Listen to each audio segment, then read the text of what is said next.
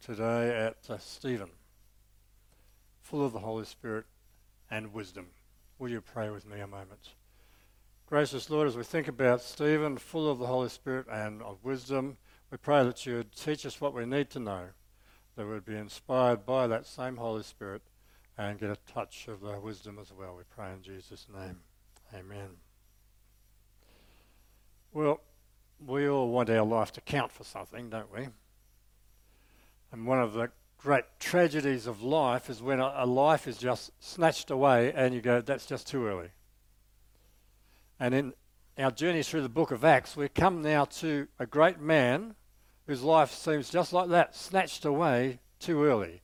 And it's Stephen, a man full of faith, a man of the full of the Holy Spirit, an outstanding man with so much to offer. I mean, this is a man you'd love to have as the leader of your, your flock for years and years, a man who could have done so many great things for his people. Identity wise, he was a Hellenistic Jew. So that's the term for Jews who lived in other countries, um, particularly where uh, there was a Greek influence, and they only visited Jerusalem from time to time. This guy, Stephen, he was very devout. He knew his Bible, he knew his scriptures very well, and somewhere along the line he became a believer. He was not an apostle, but he was prayed for and had hands laid on him by the apostles. And initially he was given a specific job, but he was bigger than the job. And his giftings and his abilities extended far beyond that initial job. So we're going to look at Stephen in Acts chapter 6, and you can follow through in your scriptures if you have them there, or you can uh, see how we go up on the big screen. In those days, when the number of disciples was increasing, the Hellenistic Jews amongst them complained against the Hebraic Jews because their widows were being overlooked in the daily distribution of food. There's the problem. So the twelve gathered all the disciples together and they said, it wouldn't be right for us to neglect the ministry of the word in order to wait on tables. So here's the solution. Brothers and sisters, choose seven men from among you who are known to be full of the Spirit and wisdom, and we'll turn this responsibility over to them. And then we can give our attention to prayer and the ministry of the word. And this proposal pleased the whole group. They chose Stephen, a man full of faith and of the Holy Spirit, also Philip, Prochorus, Nicanor, Timon, Parmenas, and Nicholas from Antioch, a convert to Judaism. And they presented these men to the apostles, who prayed and laid their hands on them. Solution done. Result? So the word of God spread. And the number of disciples in Jerusalem increased rapidly, and a large number of priests became obedient to the faith. So you see from that that the apostles had appointed Stephen and six others to take care of a problem with the Hellenistic widows being overlooked in the daily food distribution. And remember that by this stage there are already now thousands of believers, and so this would be a big job. The guys who are appointed all had Hellenistic names. So I suppose the apostles are reasoning, well, it's Hellenistic widows. Well, we'll get people who uh, have Hellenistic names because they'll look after their own kind. And of the seven, apart from Stephen, you only got Philip who gets a mention anymore in the Bible. And I take note at this point that passing on this particular task to spiritually gifted men was important for the spread of the gospel. Because when the apostles were able to give their attention back to prayer and ministry of the word, as well as these guys looking after that aspect, we see what the result was. So the word of God spread. And the number of disciples increased rapidly, and a large number of priests became obedient to the faith. And that's an interesting little line at the end there. A large number of priests became obedient to the faith. And so, what that means, amongst other things, is that Christianity is moving from the general masses, the common people, it's moving into mainline religious structures. It's moving into the establishment. And priests, from the point of view of the high priest, priests who should have been given their allegiance to the high priest are now giving their allegiance to Jesus. And with large numbers of these guys going over, you can imagine how furious the high priest and his buddies would become as they saw their power being taken away from them. And there's more, of course. Now, Stephen, a man full of God's grace and power, performed great wonders and signs amongst the people. Great wonders and signs. He was a great man of God. He was full of grace and power, and he was enabled by the Holy Spirit to perform many great wonders and signs. And so, if you haven't thought much about Stephen before, I commend him to you as a significant guy. And a guy with added bonuses. The powerful and wise preacher. So he is a Hellenist, so he's naturally going to start off talking with other uh, Hellenists uh, around the synagogues in that area. So what did, what did we have there?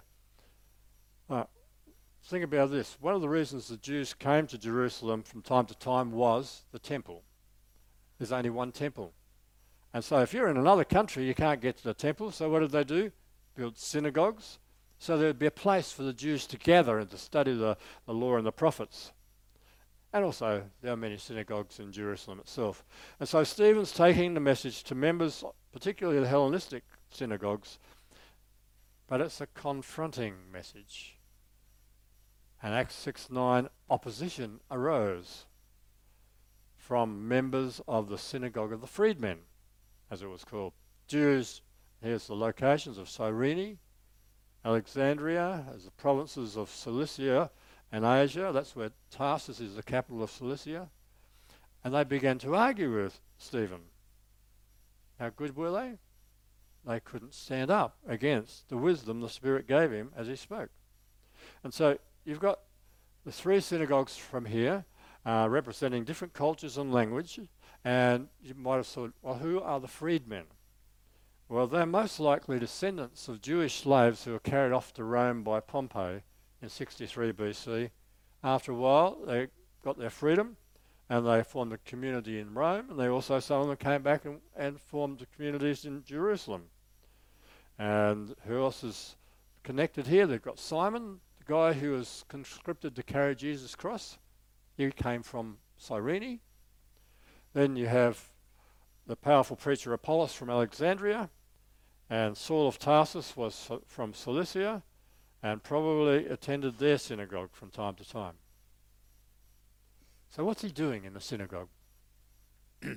Some translations talk about that arguing with Stephen as disputing, and it's a fairly formal term, like a formal debate. So he's in there, he's doing pretty formal debates, and no doubt using Old Testament references to prove that Jesus was the Messiah. Messiah.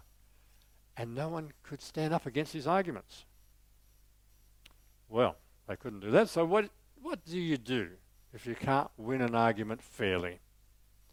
But you still don't want to accept that they might be true. What do you do?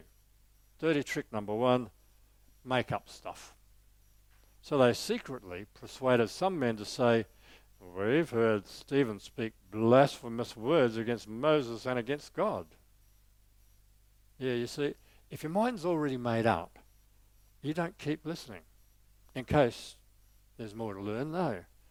You say, I know enough. You dig yourself into position, then you launch bombs at those who disagree with you. In other words, you don't continue to talk openly about the issue. Meaningful discussion is lost. You're right, and they're wrong. And the sooner they realize it, the better. Hmm. So that's part of what they're doing here.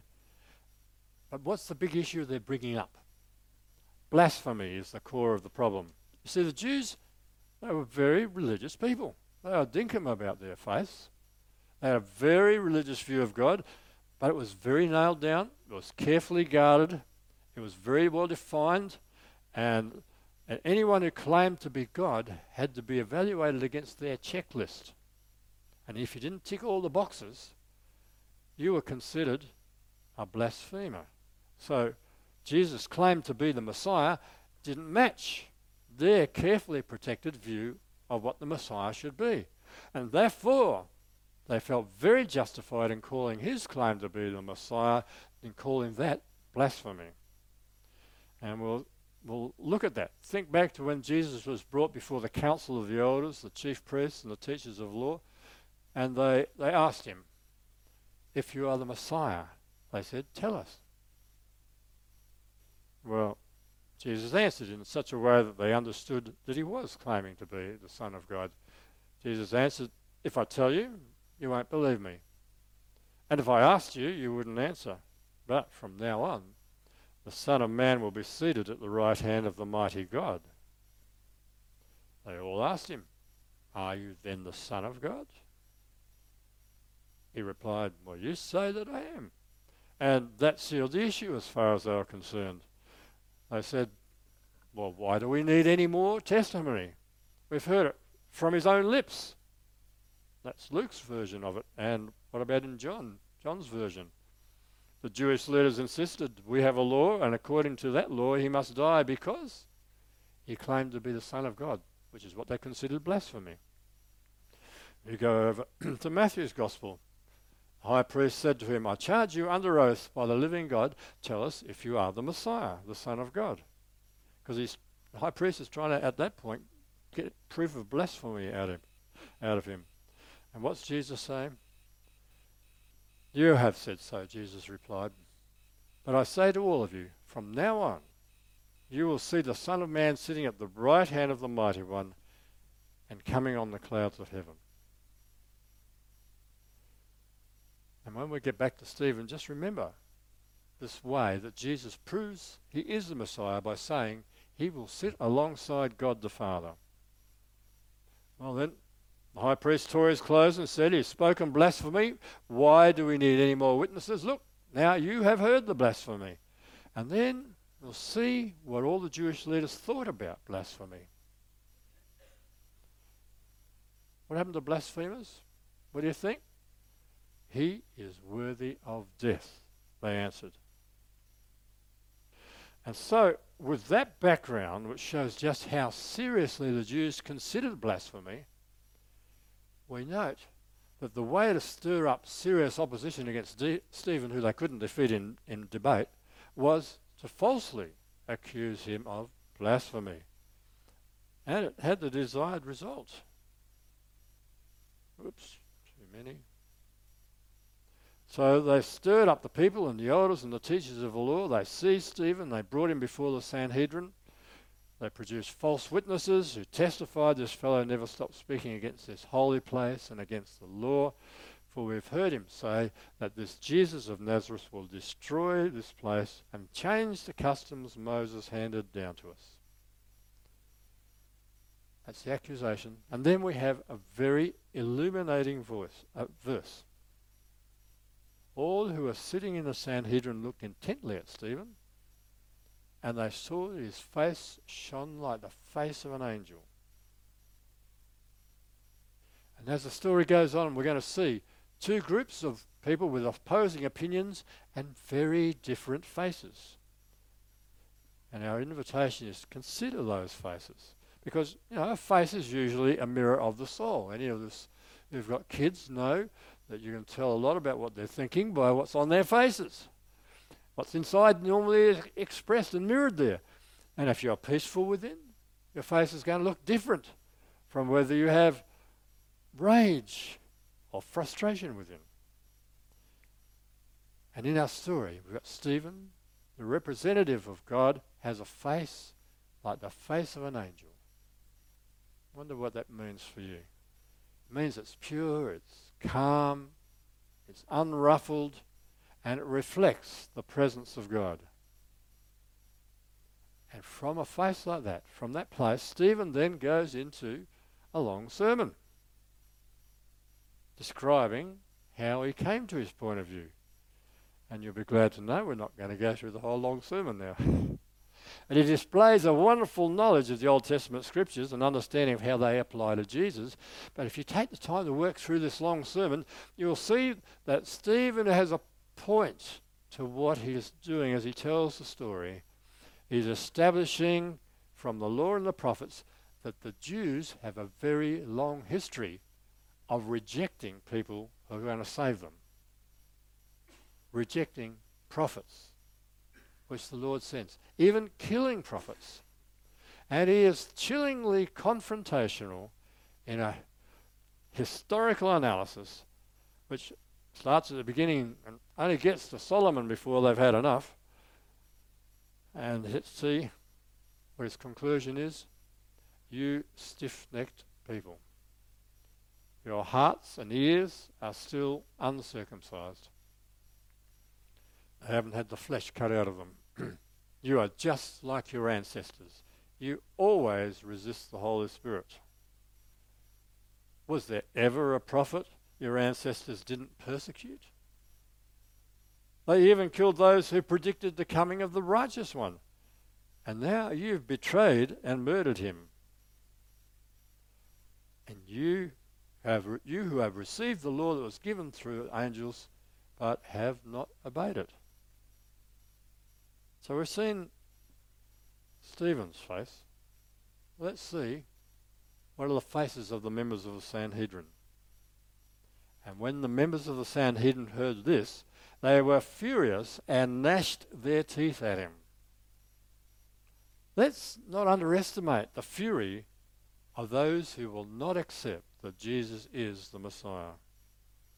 Because in your Christian walk, you may somewhere, from time to time, run into such fury. And the point is, don't be surprised. Don't wonder what you did wrong. Don't think it's in you. The problem is not in you, it's in them.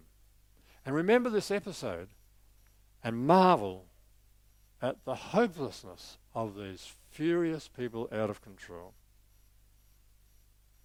Do you realize that hell is a place of fury? Satan is furious because he knows one day his time will end. People are furious because they haven't been able to live their life the way they want to without consequences. And in the book of Revelation, as God pours out multiple punishments on humanity in order to get them to repent, all that happens is they get more furious. When the seven bowls of wrath are poured out in Revelation 16, what's the reaction? They were seared by the intense heat and they cursed the name of God who had control over these plagues, but they refused to repent and glorify Him. People gnawed their tongues in agony and cursed the God of heaven because of their pains and, sco- and sores, but they refused to repent of what they had done. And they cursed God on account of the plague of hail because the plague was so terrible. Jesus talked about that fury in Matthew 13, and he was saying there that the way into the kingdom of heaven is through a narrow door and encourages them to look for the narrow door. But for those who don't, and here it was at that time mainly talking to the self righteous Jews, he said, For those who don't, there will be weeping there and gnashing of teeth. It's fury.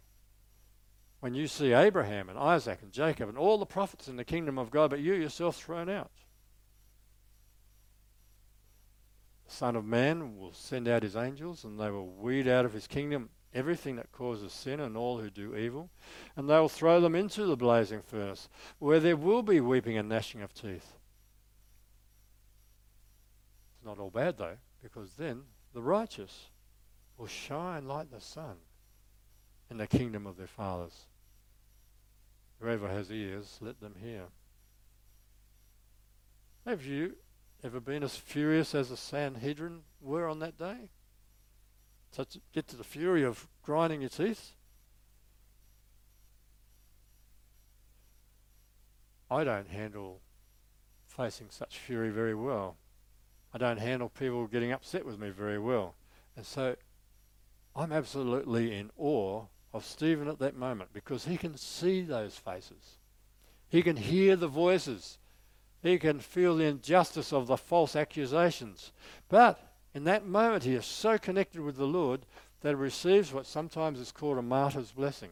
an extra special experience or strengthening from the Holy Spirit. And he literally has a heavenly perspective on what's happening to him in that moment, for God lets him see right into heaven. Stephen, full of the Holy Spirit, looked up to heaven and saw the glory of God. And Jesus standing at the right hand of God. He's not sitting now, he's standing. Look, he says, I see heaven open and the Son of Man standing at the right hand of God. And you remember, Jesus claimed that he would be seated at the right hand of God. And Stephen, when Stephen repeats that claim, from what his eyes are seeing now, that Jesus is at the right hand of God, which means he is God, that's the so called blasphemy which led them to crucify Jesus, and now they're going to, they're off onto him. Because Stephen's reminding them of what they called blasphemy when Jesus said it. And that just tips the fury into action. And interesting to note, Jesus is not seated anymore, he's got up as though he's getting ready to receive his beloved Son into glory. At this, they covered their ears and yelling at the top of their voices, they all rushed at him. They dragged him out of the city and they began to stone him. And we're brought back to where I started this message to what appears to be a senseless waste of a most amazing man of God. A relatively young man with so much more to give the world is obliterated in the malevolent fury of sinners. But it's a pivotal point in Christian history. And we're reminded that God always has a bigger plan. First, he gets to promote Stephen to glory earlier. Second, he starts the spread of the gospel to the whole world from this point. On that day, a great persecution broke out against the church in Jerusalem, and all the apostles were scattered throughout Judea and Samaria. And thirdly, he fixes the martyrdom of Stephen into the heart and mind of the person, the next person who has chosen to take the gospel to the rest of the world, Saul of Tarsus. Meanwhile, the witnesses laid their coats at the feet of a young man named Saul. At that moment, when he's unrepentant, Saul's gladly participating in what is considered just the right thing to do with blasphemers. But you wonder, as he thinks back after he got converted, and he thinks back to this time,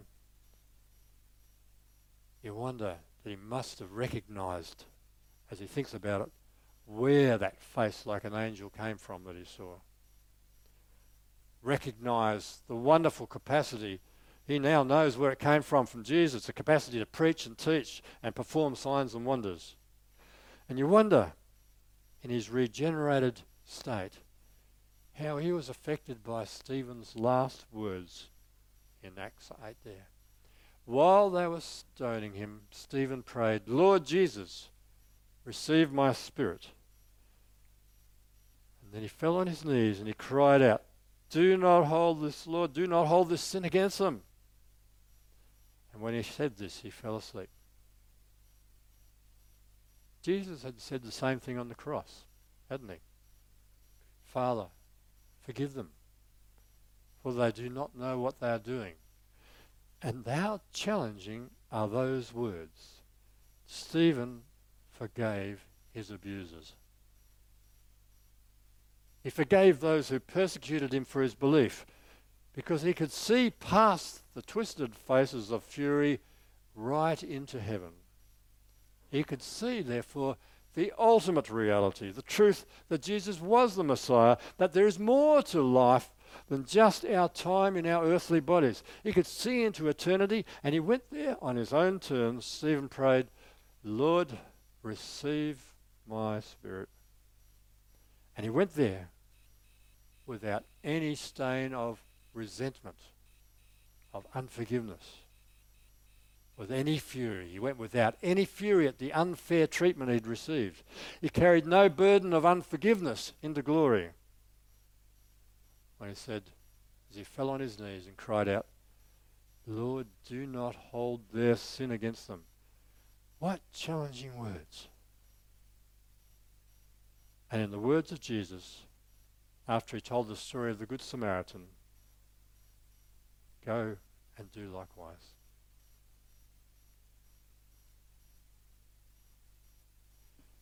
We've re- met a met a great, great man of God today in Stephen. And I wonder what part of his story has been for you. Was he snatched away too early? Or did he accomplish exactly what the Lord wanted him to accomplish? In which case, are we happy to accept whatever the Lord has laid out for us, just as Stephen did? For Stephen's martyrdom was an example repeated many times over the centuries. It accomplished the spreading of the gospel and linked in with the apostle to the non Jewish world, Saul, who became Paul. And there's a saying about this in church history that I just flashed up a moment ago that the blood of the martyrs is seed. Because when people saw how Christians went to their death, when they saw the serenity and the miracles which the Holy Spirit often bestowed upon them at their martyrdom, they recognized that the message about Jesus had to be true because no one else died like the Christians, with hope in their hearts and the certainty of eternity on their faces. And if you've ever wondered why sometimes really bad people are not executed, it's because world leaders understand that if they kill their enemy and then make them into a martyr publicly, that nothing inspires more revolution like an unfairly executed leader. And maybe Satan understands that making martyrs by Christians by unfairly killing them publicly actually harms his cause and doesn't do as much. But he does like to do it in secret. But Stephen also shows us what it looks like to have a life full of the Holy Spirit and wisdom. In his case, it uh, led to brilliant debating skills, powerful preaching, signs and wonders. It leads to glory on the faces. The glory of God shone on the faces of people filled with the Holy Spirit. And it can also lead to such a thorough understanding of the human condition that you can see right through the behaviors of abusive people to their ignorance and the emptiness in their hearts. To the fact that they don't understand, the, the blindness of their understanding, the wrong thinking which makes them do what they do, and find it possible to do what Stephen did for them because they didn't understand how they got to be there. For they did not understand that everything they're looking for out of life is found only in Jesus the Messiah, only by going through the narrow gate of trusting in Jesus alone for salvation. And if you're furious that Jesus claims to be the way, the truth, and the life, you can either accept it or go to your grave angry, furious, in a blind rage, gnashing your teeth, like the members of the Sanhedrin who just covered their ears raised their voices, covered their ears so they couldn't hear the truth, and rushed out to stone him. If you stay furious, you'll end up with all the other furious people in the home of fury, hell. What does your face look like? What would you like it to look like? I don't know about you. I would much prefer my face to look like Stephen's face and to look like a member of the Sanhedrin's face. Will you pray with me?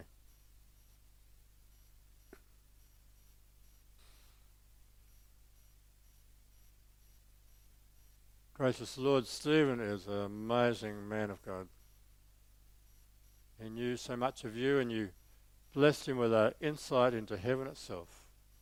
And we pray that we would learn from his life life what we need to learn this day, that your Holy Spirit will apply it to us, empower us to be like Him, to go to glory without any carrying any burdens of resentment, of unforgiveness, and to reflect upon our faces the glory of God within us. Amen and Alleluia.